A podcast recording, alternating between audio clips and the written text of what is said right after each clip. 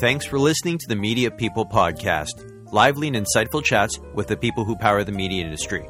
I'm your host, Victor Genova. For more episodes, you can go to mediapeople.ca or subscribe wherever you get podcasts. Views expressed by participants are personal. When ACAST, one of the world's leading podcast companies, wanted to expand into Canada, they tapped Heather Gordon to lead the charge. A digital media sales veteran, Heather got her start at Chum Television, working as an unpaid office assistant. She moved into a paid role at Chum Interactive, providing sales support for one of their first digital sales teams. She rose through the ranks before taking the reins of the digital sales team responsible for the legendary Canadian music television brand Much Music. From there, Heather moved to the CBC, where she led digital sales for the public broadcaster. Heather Gordon stops by to chat about many things, including the women who influenced her career, leading digital sales for some of Canada's biggest online media brands, and launching ACAST's first Canadian team. Acast is a global podcast company um, born in Sweden uh, many years ago. Um, and we are a hosting and monetization platform. So we have offices throughout the world and all the fabulous parts um, of the globe. And my role at ACAST in Canada is uh, the managing director. Heather, I'm really looking forward to our chat. Thank you for stopping by today. But let's go back to the beginning first. Where are you from? Uh, I was born in Burlington, Ontario, which is a suburb of Toronto, where I lived uh, up until the age of about 18 uh, when I broke free and made it to the city of Toronto, where I currently reside. Burlington's an interesting place because it could be a suburb of Hamilton or a suburb of Toronto. Yes, I guess I guess so. I always saw it as a, a burb of Toronto. I I think from an early well early in my teens i knew that um, toronto was my my next destination um, but yeah you're right the hammer is um, hammer is right next door too so what were your interests or, or hobbies growing up like what occupied you you know i was a, a typical teen i think um, in addition to to hanging out with friends and all that nonsense um, i loved movies and music and those things still are very uh, important and powerful in my life right now so, okay, let me stop you right there. Like going back to, say, your teenage years, is there a specific movie or song that when you either see it or hear it, it just takes you back to that time? I think it, when I think back about movies, um, I think of the the film Singles. Do you remember it? No, I don't remember Singles. Oh, it was a good one. Um, it it was around the time where uh, this Seattle grunge scene was emerging and it starred Matt Dillon and it, it, it's the soundtrack that I remember. So it was like Alice in Chains, Pearl Jam, um, Mudhoney, Screaming Trees, who I loved at the time, the Smashing Pumpkins, Mother Love Bone. It it was representative of that music scene that was emerging. Um, and um, who made it? Was it Cameron Crowe made it? And it was uh, it it was powerful at the time, and and that soundtrack is still um, it, it, still resonates if you if you go back and have a look at it. Uh, and I'd encourage you to go watch the film. It, it was very impactful at the time, and I actually should go give it another look um, because it's been many years to see if it is still impactful or was it the time of my life, my age, and that emerging music scene that that meant so much um, to me and, and my friends at the time. But but it was very impactful, and I still remember it. And the, just thinking about the songs takes you right back, right?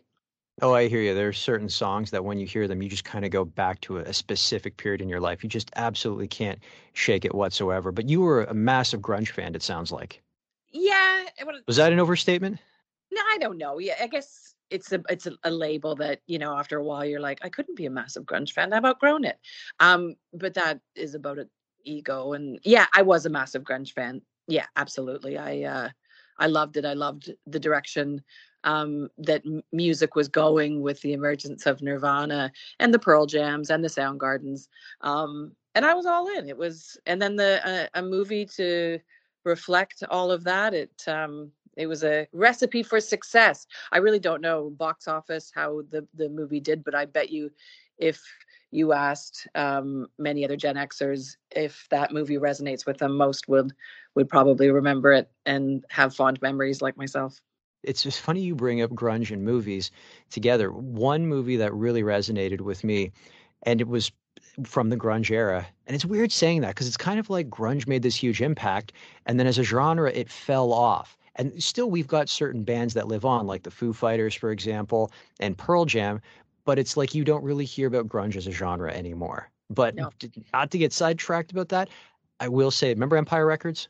Yes. That, like that right there. If you ask me to fuse the genre of grunge or give it a visualization that isn't a music video, I mean, that movie right there, I thought captured it. And Mallrats, and I guess anything by Kevin Smith in the 90s. Yeah, I wasn't. I was never that uh, into Kevin Smith, but yeah, it's it's the exact same thing, um, and it does capture a, a moment in time and um, sort of brings up those old memories when when you hear it. Right? Nostalgia is definitely something you can hear. Reminds me of a mixtape. Oh God, a mixtape or a mix CD it's like crazy. We don't have that anymore. They're just mixed playlists. Not that I'm saying it isn't convenient, but it's like there was something tangible about cramming 12 of your favorite songs on a CD. Yeah, I uh, I'm watching um, a program right now called Yellow Jackets. Are you familiar with it? Is that one on Amazon Prime? Mm, I think it's mm, possibly Crave. Um, I, I, I have heard of it. Yeah.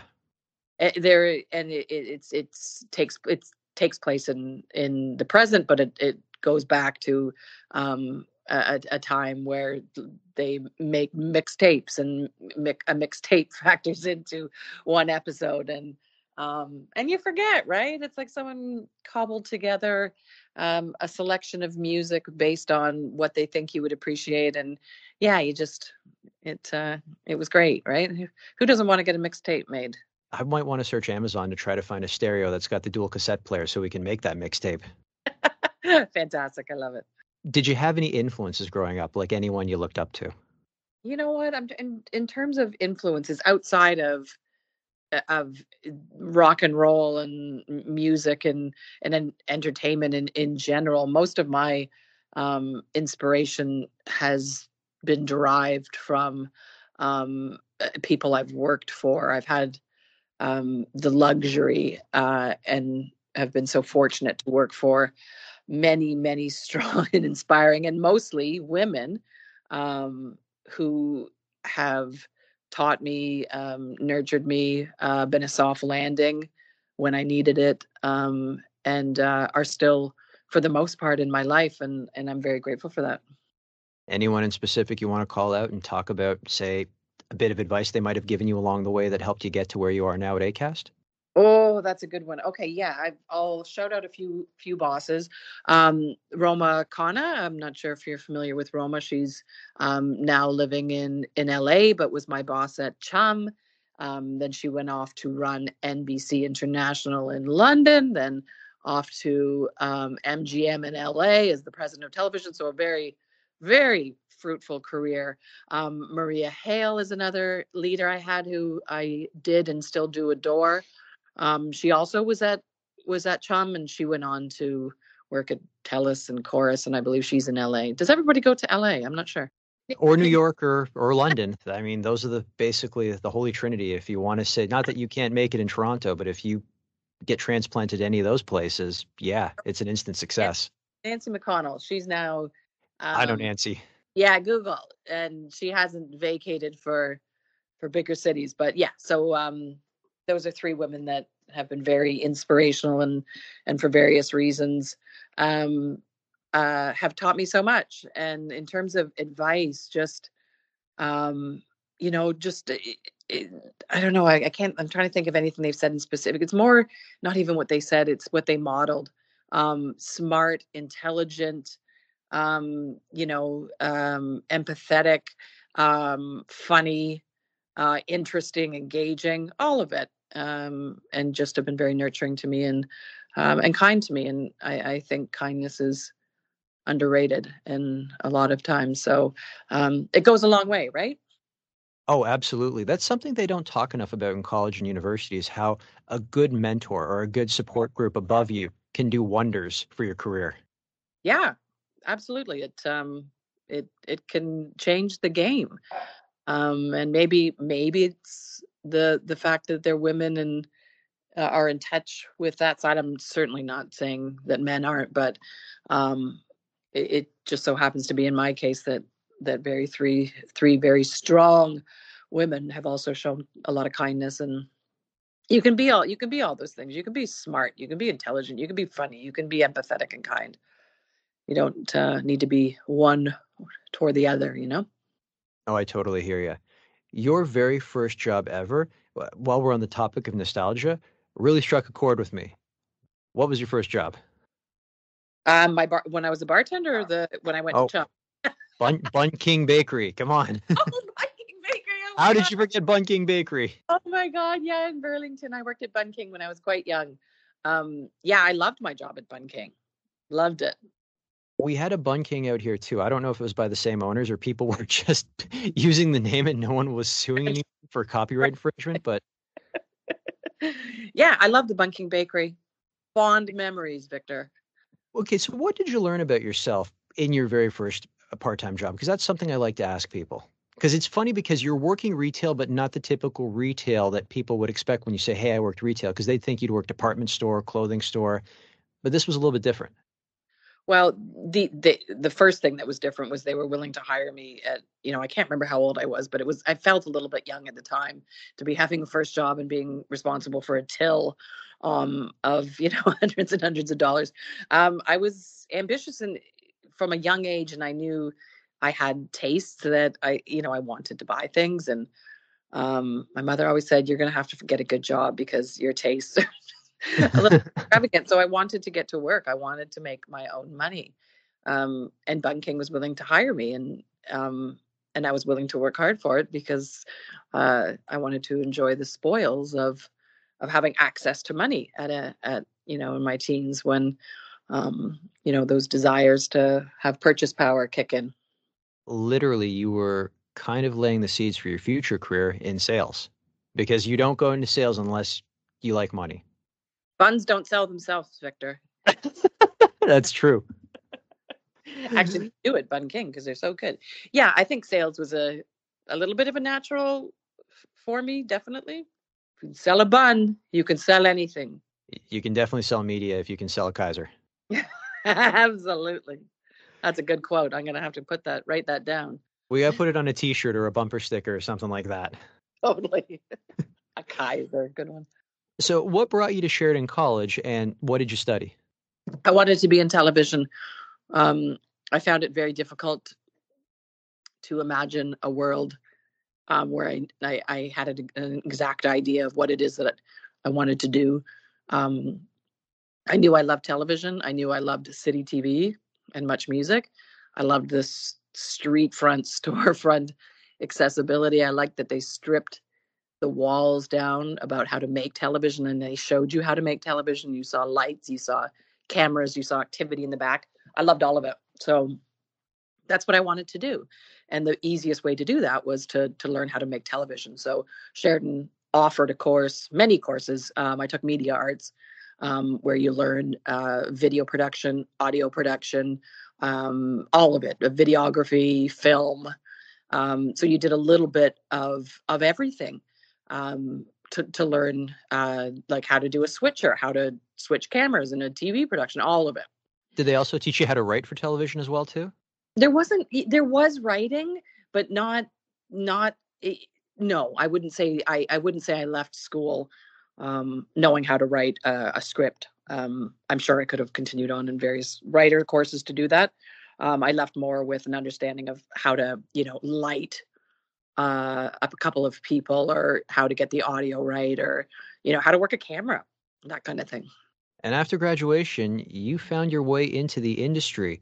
Uh, but we already teased it a little bit via bartending at the Phoenix. So tell us how what you were doing there, and did that kind of did you use that to parlay into much music, or were you just kind of doing that or working at Chum as an assistant, or was that kind of something you were just doing uh, side by side with that?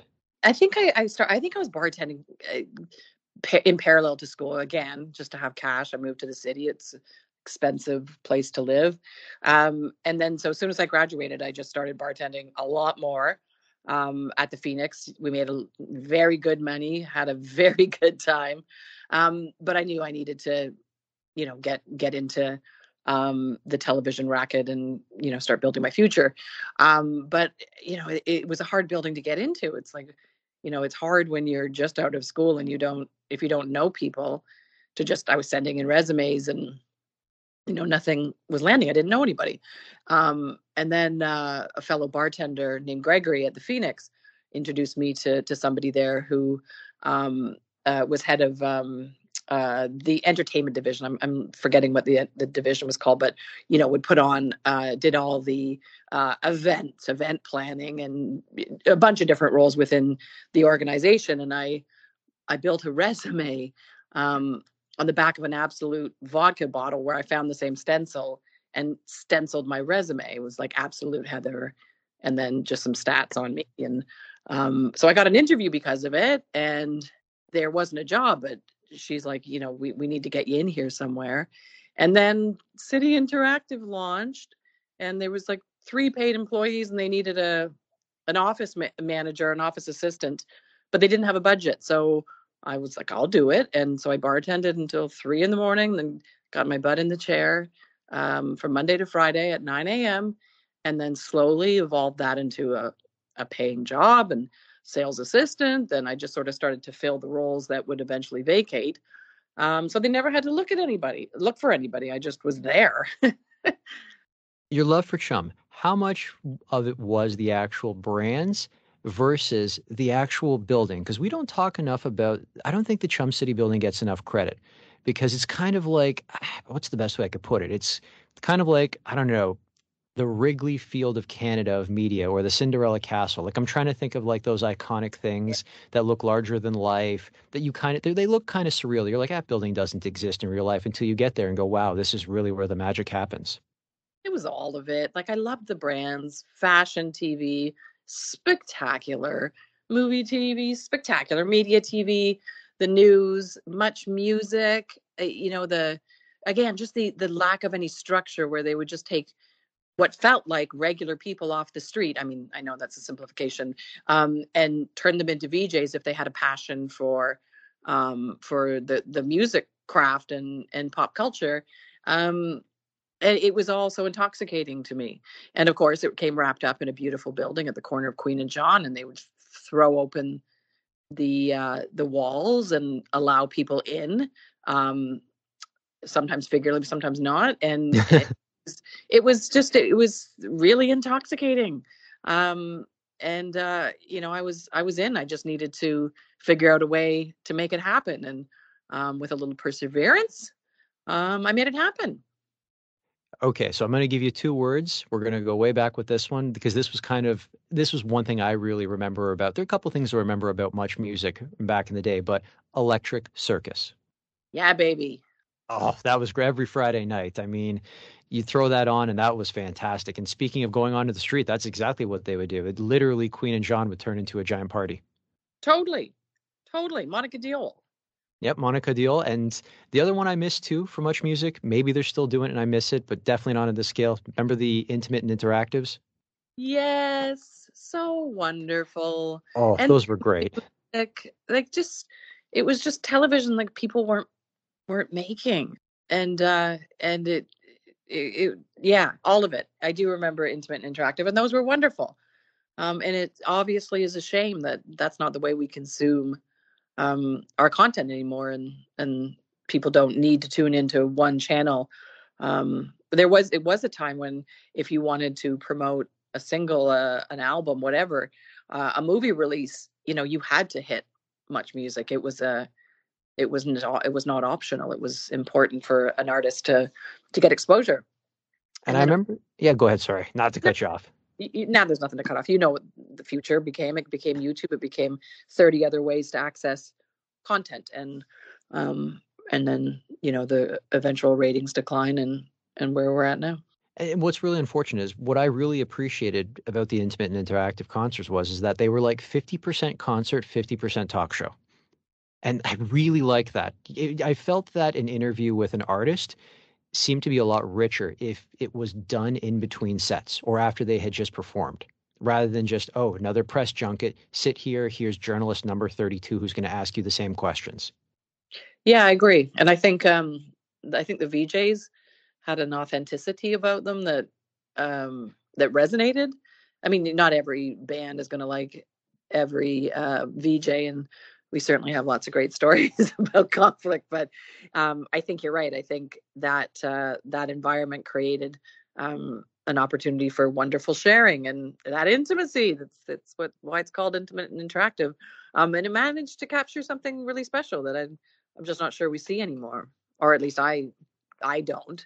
Um, you know, everybody can control their image. I think a little bit, a lot more now, and um, you don't see that level of like the the interviews that they used to produce at the new music I mean, people getting interviewed in bathtubs under all sorts of influences. And um, it, it, was just spectacular. You just, you, you, don't really see that anymore because people's images are so heavily guarded and, um, and the press people are always around to make sure that, you know, you don't catch those unhinged moments that often.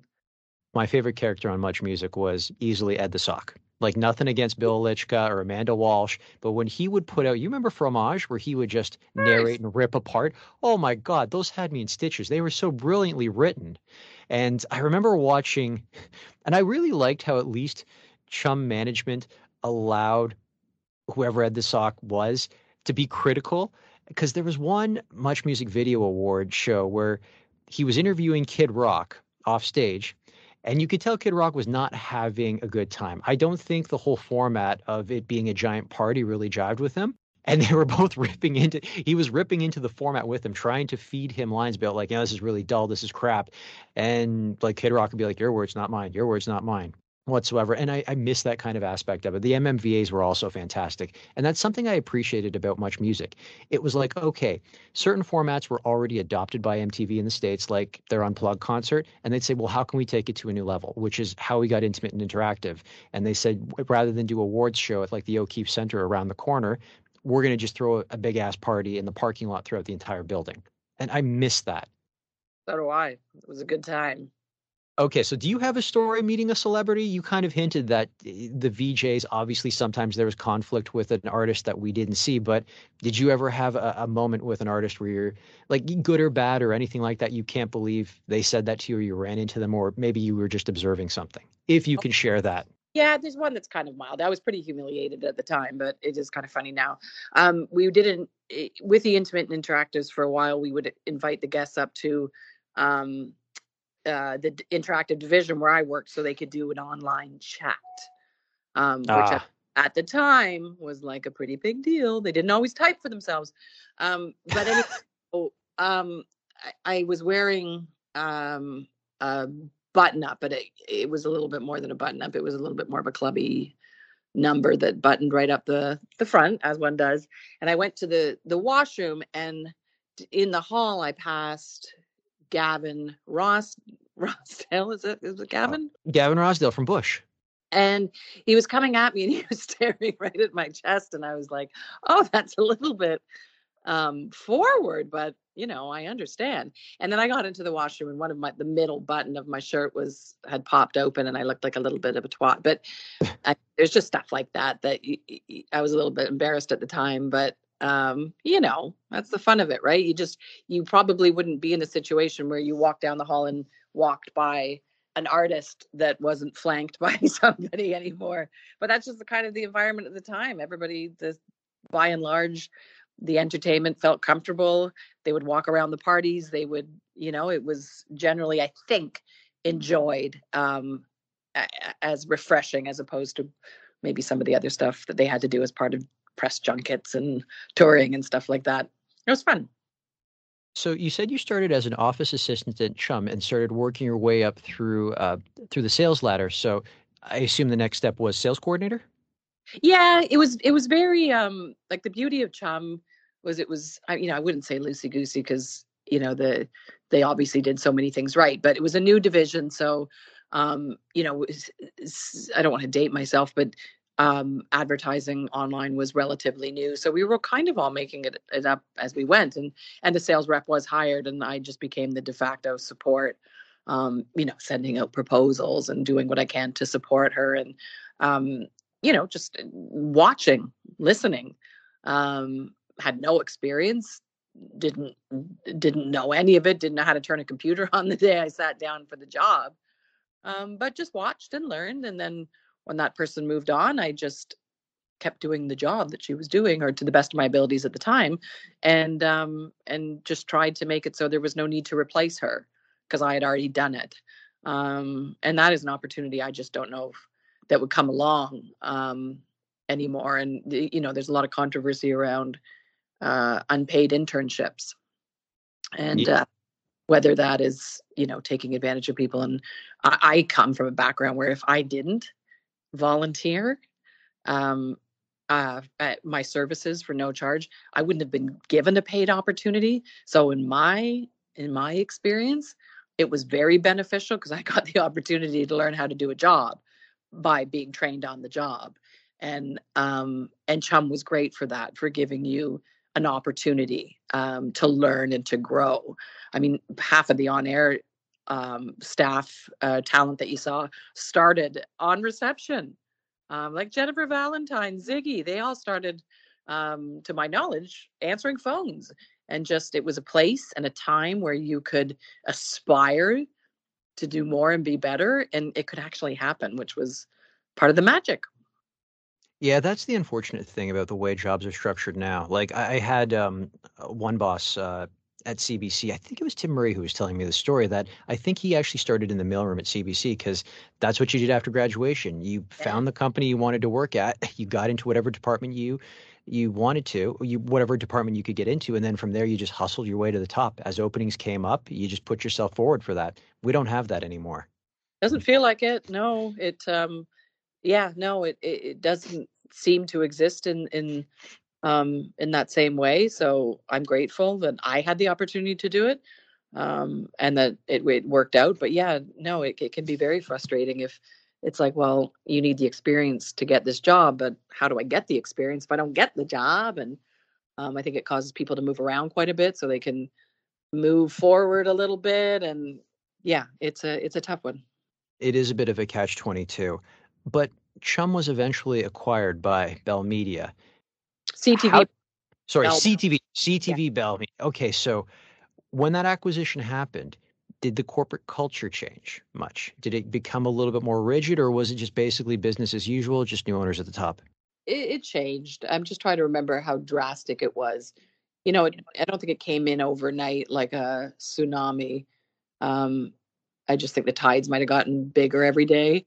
Um, and eventually, yeah, a lot of the the spirit of chum um, diminished and shows were cut and you know that when you're purchased by a ctv then a bell whose focus is on bottom lines and um, you know finding ways to save money and um, that's what happens. You, you no longer get um, the sex tvs the ooh la la's if you remember that program. Yep i do because they're they're you know they weren't driving the profit they needed to be and they weren't they weren't the efficiencies that they needed.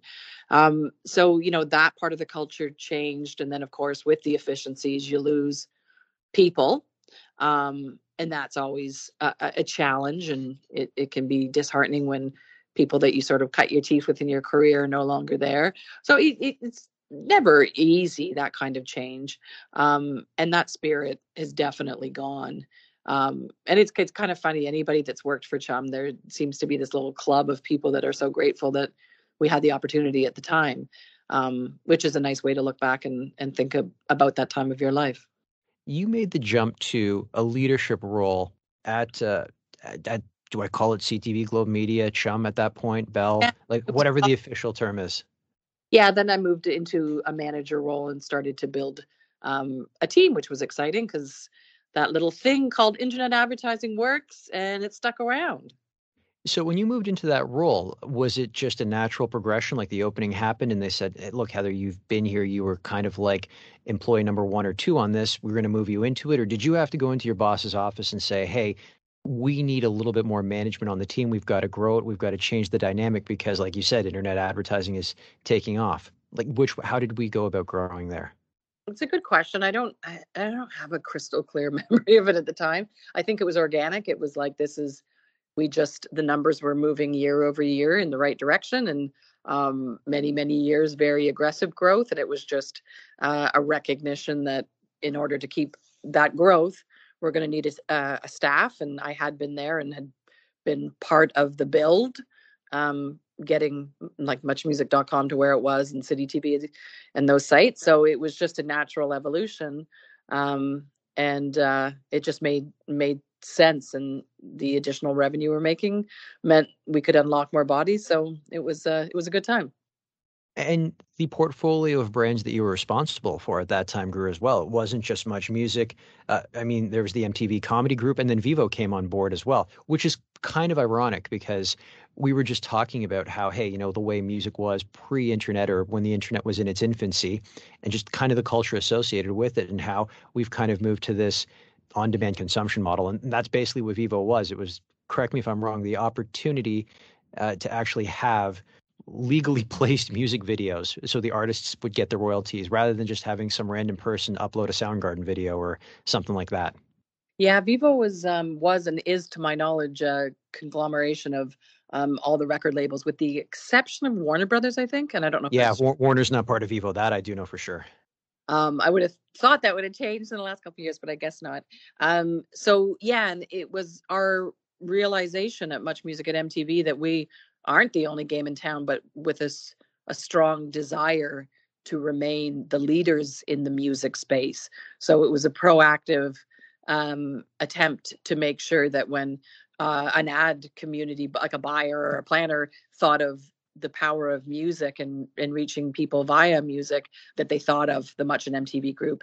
And it was through uh, building up uh, the partnership with Vevo that we could still claim to be um, you know, a, a must buy uh, if you want to reach that that target demographic who consumes a lot of music. Um, so that was that strategic decision to still stay in the music game. But the opportunity presented itself to move to CBC and become the director of digital sales, sales there. What brought you to the CBC? Did you find the role, or did the role find you?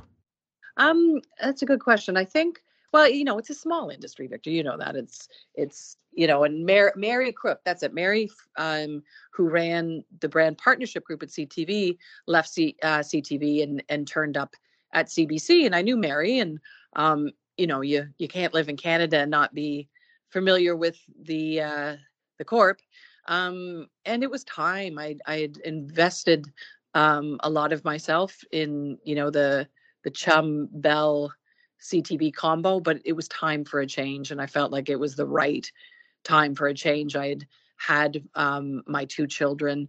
Um, and uh, it, it's funny, it, I guess it's like an evolution of my life.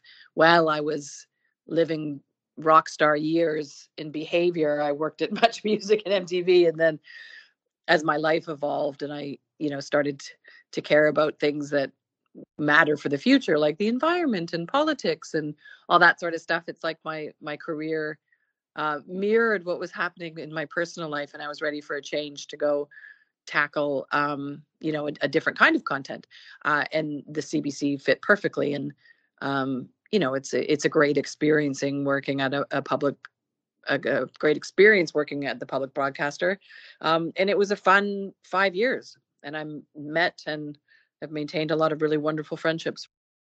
Oh, I'm an ex CBCer, so I, I can completely concur with you there. Let me ask you though, what did you find was the biggest difference, or maybe if it, it was even a challenge, working at, say, a public broadcaster versus a private company?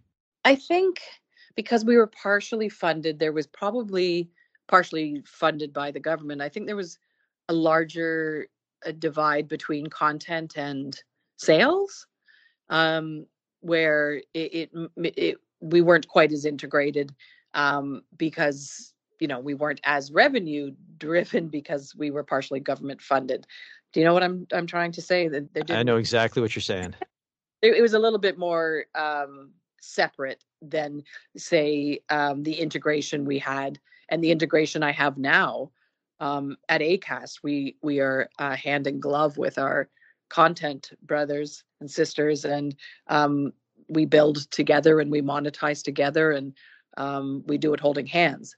Uh, and uh, with an eye to each other's business. We don't want to hurt the content business with ad sales, um, but we also know we have, you know what I mean? It's it's work, working together. We have ad sales targets, we have listens targets, and we work together. And that may may have been a little more absent at um, at the CBC. How did the opportunity to join ACAST present itself? At the CBC, had a relationship with ACAST because they monetized the uh, the CBC podcast audience outside of Canada. So I ah, okay. They were working for us, and um, and for all the reasons we, we thought they were the right ad seller reseller for us. It was all the reasons I was interested in working with them, and it was also an opportunity to build something in Canada um, because it it didn't exist. So it was a great growth opportunity to build a team. And podcasting, it's got to be one of your favorite mediums. I love it. I fell in love with it at CBC and props to CBC. Nobody does it better. I believe there's a song of the same name. Um, the the audio content produced at the CBC is spectacular. Um, the podcast made me fall in love with the medium. Uh, the intimacy, um, it just it, it it blew me away. And also from an ad sales perspective, the you know the level of integration the fact that uh, podcasts were not cluttered with ads uh, the tone of them the the host read opportunities like it just it felt like something special. Um, and it had been a while since i'd had that reaction to uh, an ad product. And um, and i obviously saw what was happening in the market that there there seemed to be growing demand and that it didn't look like the demand was ceasing anytime soon. And it, it again just it, there's just a gut instinct that says this is this is a challenge and a risk I'm going to take, um, and I, I I've loved every second of it.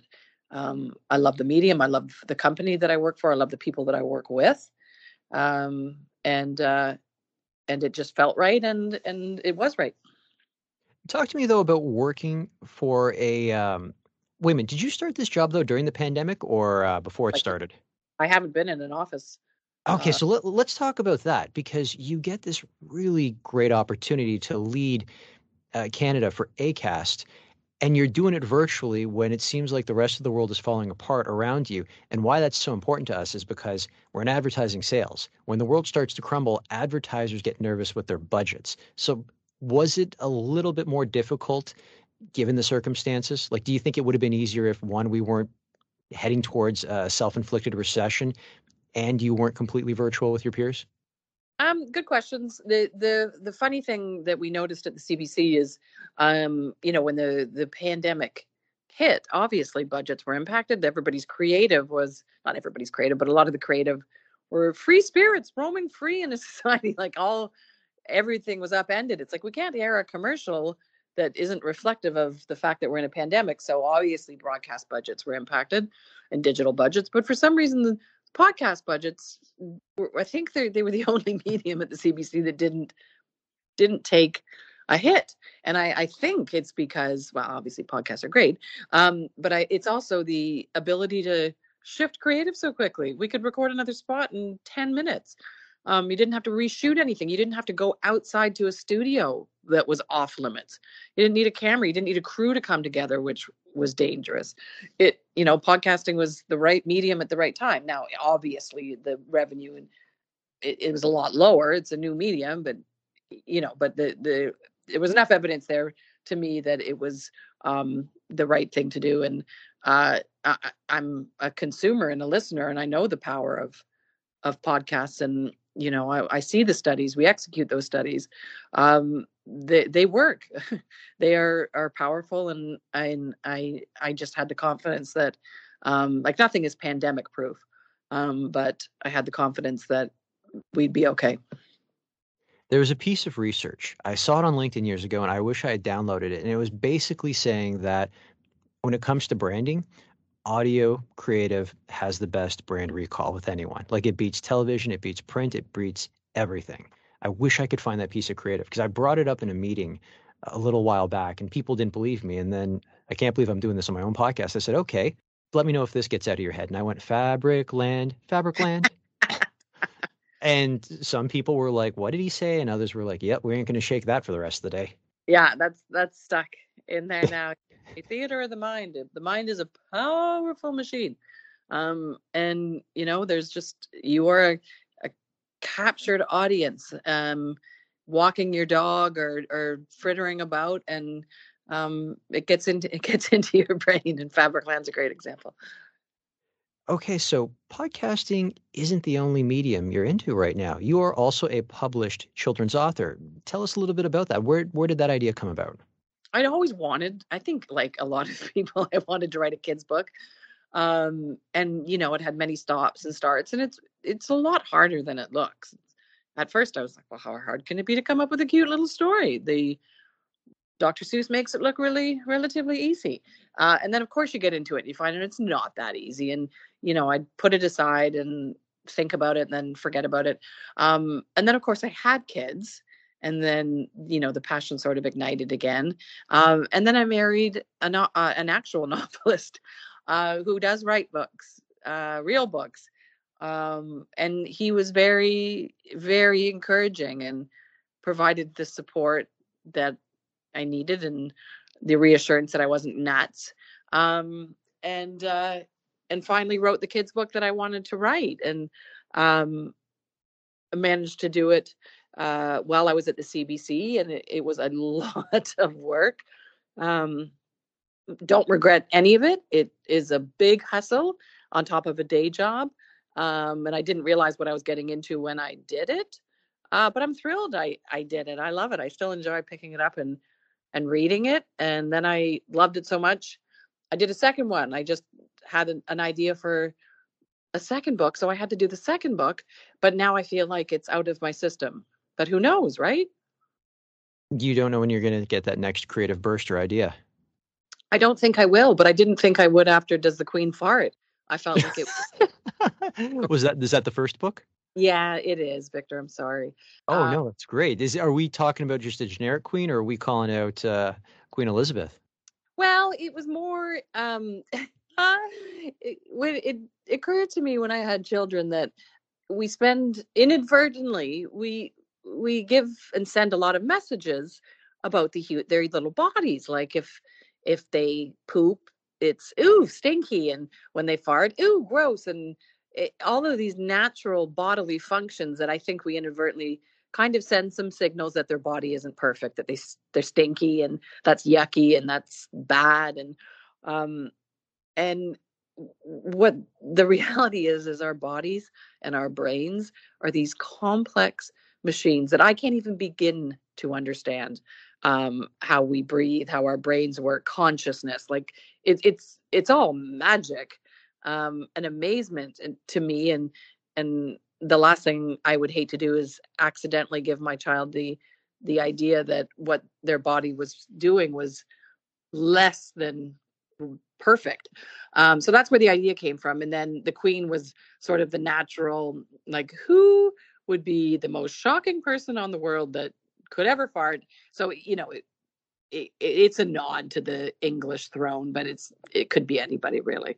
Um, and of course, she does fart, and um, bodies do produce these crazy noises when you feed them with broccoli and Brussels sprouts and all these good foods that make you fart. Your body's doing the right thing. Celebration of the body, Victor. What about the second book? What's the title of that one? I am Lazarus, a goat story. what What's that about? It's about friendship. It's it's loosely based on um, the Greek um, Spartacus. Are you familiar with the Spartacus legend? I saw season one of, I think it was a Starz or Showtime show that was out 15 years ago, but I am somewhat familiar with Spartacus. Douglas Stanley Kubrick film, um, many, many decades ago. I love the film, um, and I love, you know, the message that it, it basically um, Spartacus stands up at when someone's asking, uh, you know, who is Spartacus because he was going to be killed uh, Kirk Douglas stands up and says, I'm Spartacus. But then all the other slaves slowly started one by one to stand up and say, No, I'm Spartacus, I'm Spartacus. And of course, they couldn't all be killed, so they basically stood by um, their friend, and and that essentially happens at the end of the kids' book. They're goats, mind you, and um, the go- the goat's name is Lazarus as opposed to Spartacus, but um, you know it, it's it's about friendship um, and standing by your friends um, and solidarity and um, all those wonderful things that uh, that you hope to instill in your children. And if anyone listening wants to pick up a copy of either book or both, where can they do so? Amazon is probably the easiest. Thank you. Oh, no worries. Happy to throw to that. I'm really enjoying our chat. Are you ready, though, for rapid fire questions? Go. The campaign you're most proud of? Well, we just launched uh, in partnership uh, with Intuit um, a podcast with the Raptors' very own superstar, uh, Fred VanVleet. Um, so, Fred was interested in getting into the podcast space, but was not interested in a podcast about basketball. He wanted to um, promote uh, BIPOC entrepreneurs and lend his hand and his voice um, to help them in their business ventures. Um, so we, in partnership with Intuit, launched Bet on Yourself, which is um, a wonderful podcast that uh, just finished season one. Your favorite movie? Oh my gosh, there's I've got uh, lots of favorites. Generally, I I think I I love Dracula the most. Um, whether it's Christopher Lee or Gary Oldman or Bela Lugosi. I, I was big, about to throw that out there, Bela Lugosi. Yeah, he's um, quintessential uh, Dracula. Um, there's been many great Draculas, uh, and I loved them all. He also spanned a number of different films, not just within its kind of own franchise, even though they didn't use that term back then, but like he would he would headline the Dracula films, but then like Abbott and Costello meets Dracula, he'd be in those ones too. It's like he was the go-to person for Dracula at that point. Even though that wasn't a copywritten or trademarked role, anyone could have made a Dracula film. Yeah, he definitely um, is Dracula to to a lot of people, but I'm sure you know younger generations probably aren't even um, aware of who he is. But uh, I'm here to keep the the Dracula legend alive. It's my favorite.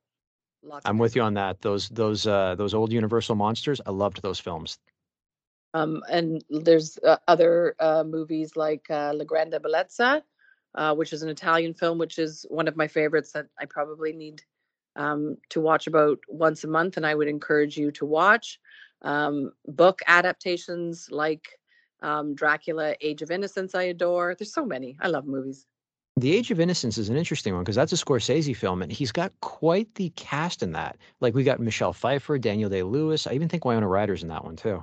She is. It's all spectacular. His the the visuals are um, are heavenly to watch.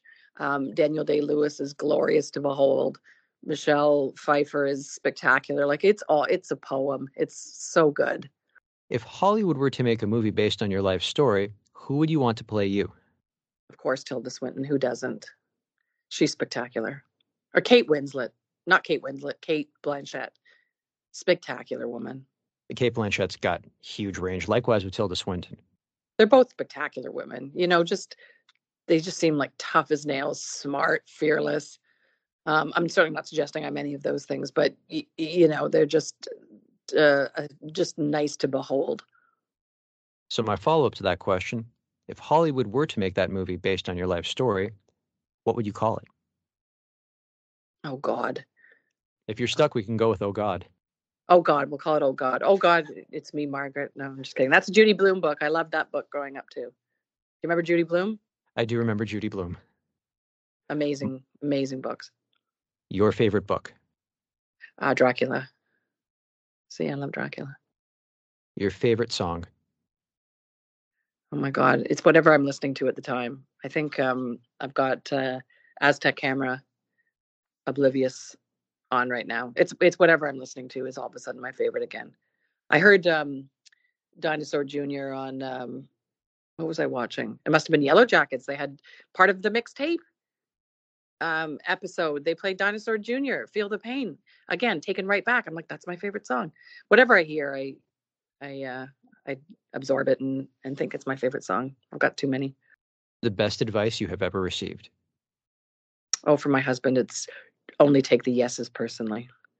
he's very good at this kind of stuff. He as a a, a novelist, I I suppose he hears no's quite a bit. Um, as a it's a tough business. Well, every business is you know is challenging, but yeah, that was that was a good one. Just don't sweat it. Just take the yeses personally. You could say the same with sales too. You are definitely going to hear more no's than yeses, and if you let the no's consume you, you're not going to have a career. It's true. It's true. Very true. But so that's my sound advice. Just take the yeses personally. Let the rest go. If you could go back in time and give your younger self advice, what would you say? I think I probably spent more time concerned with what people were thinking of me or their perception of me. And I think the older you get, the more you realize A, you don't care, B, they're not even thinking about you. Oh, but that just that just comes with time, right? That's um I could have told my younger self that, but I probably wouldn't have believed it. Um you just sort of get you just sort of arrive and you're like, oh right, right. They're not even thinking about me at all.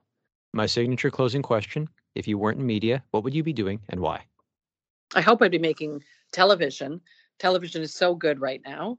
Um, and uh, and I hope I, I would would have landed on um, the other side of the business and uh, actually got to experience um, making television. Because wouldn't that be exciting, Victor? Wouldn't that be exciting? Oh, I'd kill to be a writer for television or even movies as well. I want to be in a writer's room just once. Uh, do you okay? Do you pay attention? Do you or not pay attention? Do you watch those? Uh, I think it's the Hollywood Reporter does the roundtables on YouTube. Oh, I think I have. I have. I don't. I don't make a habit of it. Should I? Oh God, they're wonderful. It's like what re what really reinvigorated my love or passion for film was when the DVD came out. And the DVD, when I started to just explore the extras, because I'm like, well, how many times can you watch this movie? It's great that I own it. And then like listening to the director's commentary and stuff like that, it really opened my eyes to the way the way they think and the way things are constructed. It showed me that it was so much more deeper than it was, and that kind of fueled my passion to do what I'm doing right now and just for writing in general. Amazing.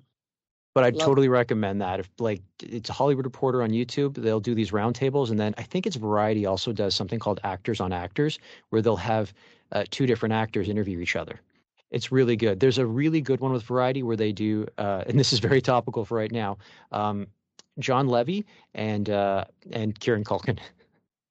Oh, hilarious! He's so fun. Yeah, t- t- two guys who literally steal every scene in the respective shows that they're in. Yeah, yeah. Who was the first one? I just caught. Uh, oh, it was it was John Levy. Am I getting his right? Like Eugene Levy's son from Schitt's Creek. Oh, Dan Levy. Dan Levy. Sorry, I don't know why I said John Levy. Oh, hilarious! Dan I'm Levy. Watching Schitt's Creek right now. I, am the, the last person on the planet, especially because I'm Canadian, and um, and I'm enjoying every second of it. And of course, I'm obsessed with Succession. So yeah, I would uh, I would definitely love to go out for dinner with those two. I'm with you though on Schitt's Creek. I got into it fairly late as well. My wife and I actually just binged it from, if you can say it was binging, from December right through the last couple of weeks, and just, oh, it was great. We're down to the last season, and I'm a little bit disappointed, but I wish there was more. But it's it takes talent to go out on top and know when to leave the party. So never my never my strong suit, but uh, good on them. I agree with that. I like a show that's willing to say, no, this is the right time to stop, rather than just let, uh, no offense to accountants, let the accountant say, well, it's still making money, let's keep going. Because you don't, you look at those shows and you're just like, you know what, the first four seasons were great, but the last two, we didn't need those. We didn't need them. Yeah, for sure. Yeah, it was, it's a smart decision. And you always leave your audience wanting more, I guess, right?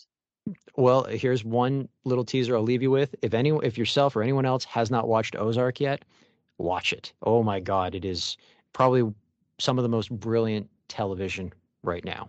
Really? And oh God, yeah, it is like. Have you seen it? I started the first season, and I don't know why I didn't continue on. Maybe I need to reinvest because that sounds like a very strong recommendation. It, it's here's what I'll tease people with. One, you get to see Jason Bateman in a role he's I've never seen him in. He's usually, you know what he is. He's he's he's Michael Bluth. I mean, he's he's the funny but not the funniest character in the comedy show, but he's the one keeping his family together, and he's the guy showing up in a rom com. But he is completely different, and I really like seeing actors get out of their their I don't want to say their element, but out of like that typecast role that they're usually in, and he's br- he's brilliant in it. And another teaser too is like one thing I appreciated about Game of Thrones was that despite the number of actors that were stacked into that and how strong the roles were, they wouldn't think twice about killing someone off. Like just one day it's just like, oh, we think the show's going to revolve around them and then their heads on the floor. Yeah. And that's what I like about Ozark. You could be like, ooh, let's see where this character's story goes. And next thing you know, spoiler, they got a bullet in their head. And you're just like, oh, I thought we'd see at least two more seasons of this person. And so, yeah. He's good right now is because they're they're not afraid to um to take those chances and and kill off their their main characters. That's why it's good. And this season as well was announced well ahead of time that it was going to be the final season. And I think it's because the pandemic was interrupting production of the final season that they had to film it into two parts. So they've just dropped, uh, this is season four. They dropped the first seven or eight episodes of season four. And then we're literally just waiting for a trailer for the back half. And in typical Ozark fashion, they left you hanging at the end. Um, okay, I'm going to commit to it. That's my next watch after um, Yellowjackets is over. I'm serious. And then you know what? Call me and we'll talk about it. Okay, I will. I will. All right. Watch singles. I will. I'll watch singles as well. Heather, this has been fantastic. Thank you so much for your time. It's been fun. Thanks, Vic. That's it for today's show. For more episodes, you can go to mediapeople.ca or subscribe wherever you get podcasts. And don't forget to follow me on Instagram at Vic Genova.